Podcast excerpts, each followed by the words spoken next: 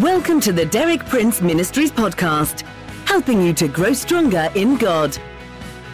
For more than six decades, best-selling author and Bible teacher Derek Prince has been a source of inspiration for millions of believers around the world.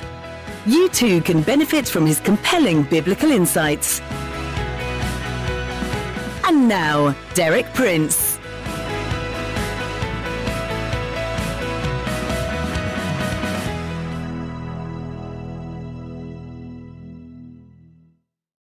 As we study the titles of Jesus used in Scripture, we find that each one reveals some important aspect of his wonderful, many sided nature. And in this way we come to know him and to love him that much better. So far this week, we've studied three titles of Jesus. First, Wonderful Counselor. Second, Prince of Peace. Third, the Word of God. The title that we're going to study today is The Lamb of God. John the Baptist was sent before Jesus as his forerunner to prepare the way before him. And when the time came for John to introduce Jesus publicly to Israel, that was how he described him the Lamb of God. Let's look at the account in John chapter 1, verses 29 through 31. The next day, John, that's John the Baptist, saw Jesus coming toward him and said, Look, the Lamb of God, who takes away the sin of the world. This is the one I meant when I said, A man who comes after me has surpassed me, because he was before me. I myself did not know him, but the reason I came baptizing with water was that he might be revealed to Israel. So John the Baptist came to prepare Israel and to reveal to them their Messiah. And when he gave them this revelation, the phrase he used was, Look, the Lamb of God, who takes away the sin of the world. What does this title, this particular title, the Lamb of God, tell us about Jesus? I suggest to you that there are three main associations in Scripture of a lamb. And remember that Israel were very familiar with that particular creature, the lamb. It had played an absolutely unique part in their history from the time of their exodus from Egypt onwards. So there was not a single Israelite there listening to John for whom that word, lamb, did not have a very special meaning. Here are the three associations that I see in the lamb. First of all, the lamb is a picture of meekness. The lamb is not an animal that fights. It doesn't have talons or claws or fangs. It's a meek animal. Secondly, it's a picture of purity. You go out in the fields at springtime and look at the newborn lambs, and they look so white and clean and fluffy. There's something about them that makes you just want to pick them up and cuddle them. You just love that pure white. And then the lamb, and this is the most important of all, in the history of Israel was God's appointed sacrifice to provide redemption and protection. For the Jewish people, the lamb was particularly associated with one of their most solemn and important religious commemorations, one that is still celebrated all over the world today by Jewish people the Passover, Pesach. Here's the original account of how God intended Israel to celebrate the Passover, as given to Israel through Moses. It's recorded in Exodus chapter 12, verses 21 through 23. And you'll see that the whole Passover, as originally ordained by God, centers around a lamb. Without a lamb, there can be no Passover as it was originally ordained by God through Moses. Then Moses summoned all the elders of Israel and said to them, Go at once and select the animals for your families and slaughter the Passover lamb. Take a bunch of hyssop, dip it into the blood in the basin, and put some of the blood on the top and on both sides of the doorframe. Not one of you shall go out the door of his house until morning. when the Lord goes through the land to strike down the Egyptians, he will see the blood on the top and sides of the doorframe, and will pass over that doorway, and he will not permit the destroyer to enter your houses and strike you down.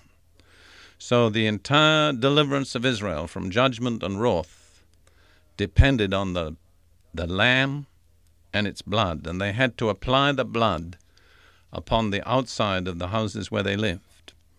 That word Passover is interesting. In Hebrew, it's Pesach. And I was studying Hebrew in the Hebrew University in Jerusalem. And while we were there, we read the account of a hurricane that was approaching our home in southeast Florida. And uh, of course, we really were praying earnestly. And God did a marvelous thing. Just at the last moment, when the hurricane was about one hour away, without any obvious reason, it changed its course and passed by our home city without doing any damage. Well, interestingly enough, in our class we were studying a Hebrew newspaper which was reporting this incident. And when it spoke about the hurricane passing by, it used the word from Pesach, the same root word. And uh, the other students in the class said, What does that mean? And I said, You ought to know what that means. That's the word for Passover. And they said, Oh, I see. So it was such a vivid illustration to me what the Passover means. It means that the hurricane of God's wrath and judgment, which should have descended, was deflected and passed by because of the blood of the Passover lamb. Well, this picture of the Lamb was fulfilled in Jesus. First of all, we have a prophetic picture in Isaiah 53 7. He was oppressed and afflicted, yet he did not open his mouth. He was led like a lamb to the slaughter. There's the picture of meekness. And as a sheep before her shearers is silent, so he did not open his mouth. A good many years ago, I worked on a farm with sheep, and I noticed how amazingly accurate that is. When you take a sheep to be shorn, it will bleat loudly all the way until you actually take the shears and start clipping off the wool. And at that moment, the sheep becomes absolutely silent. So, how accurate the scripture is. As a sheep before her shearers is silent, so he, Jesus, did not open his mouth. And this is recorded in the Gospels, just to see its fulfillment. Mark 14, verses 55 and 56, and then 60 and 61 the account of Jesus before the Sanhedrin. The chief priests and the whole Sanhedrin were looking for evidence against Jesus so that they could put him to death, but they did not find any. Many testified falsely against him, but their statements did not agree. Then the high priest stood up before them and asked Jesus, Are you not going to answer? What is this testimony that these men are bringing against you? But Jesus remained silent and gave no answer. There he was, the sheep before the shearers. And then again the same before Pilate, the Roman governor. Mark 15, verses 3 through 5. The chief priests accused him of many things. So again Pilate asked him, Aren't you going to answer? See how many things they are accusing you of. But Jesus still made no reply, and Pilate was amazed. That's the Lamb of God.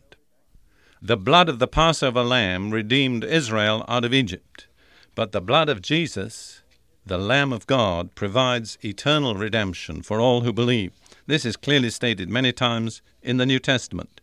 For instance, in Hebrews 9 11 through 12. When Christ came as high priest of the good things that are already here, he went through the greater and more perfect tabernacle that is not man made, that is to say, not a part of this creation.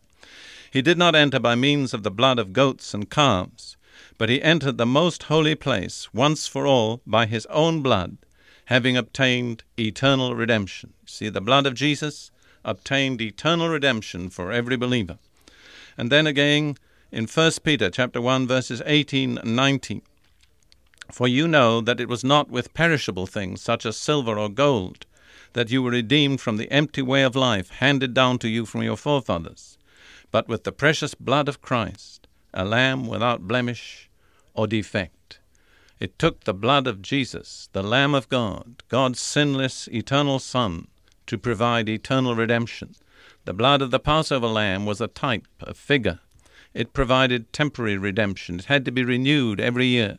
But when Jesus shed his blood and entered into the holiest, that was once and for all. It never had to be repeated.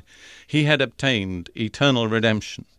And finally, let's see that the nature of Jesus as the Lamb of God sets us an example and a pattern that we need to learn to follow in our lives. 1 Peter chapter 2 verses 21 through 23. To this you were called because Christ suffered for you, leaving you an example that you should follow in his steps. He committed no sin, and no deceit was found in his mouth. When they hurled their insults at him, he did not retaliate. When he suffered, he made no threats. There he is, the spotless, meek Lamb of God, standing before his accusers, offering no defense, no retaliation. That's the Lamb nature in the Son of God. And God makes it very clear that we who are believers and followers of Jesus have got to reproduce that Lamb nature. He set us an example that we should follow in his steps.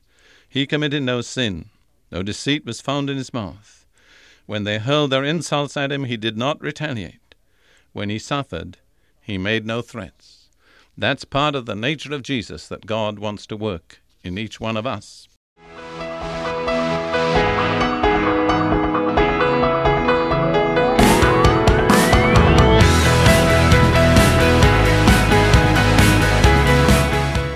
You for listening. For more inspiring teaching, visit our website at dpmuk.org forward slash podcast. And like our page at facebook.com forward slash dpmuk to join our online community. Derek Prince, teaching you can trust.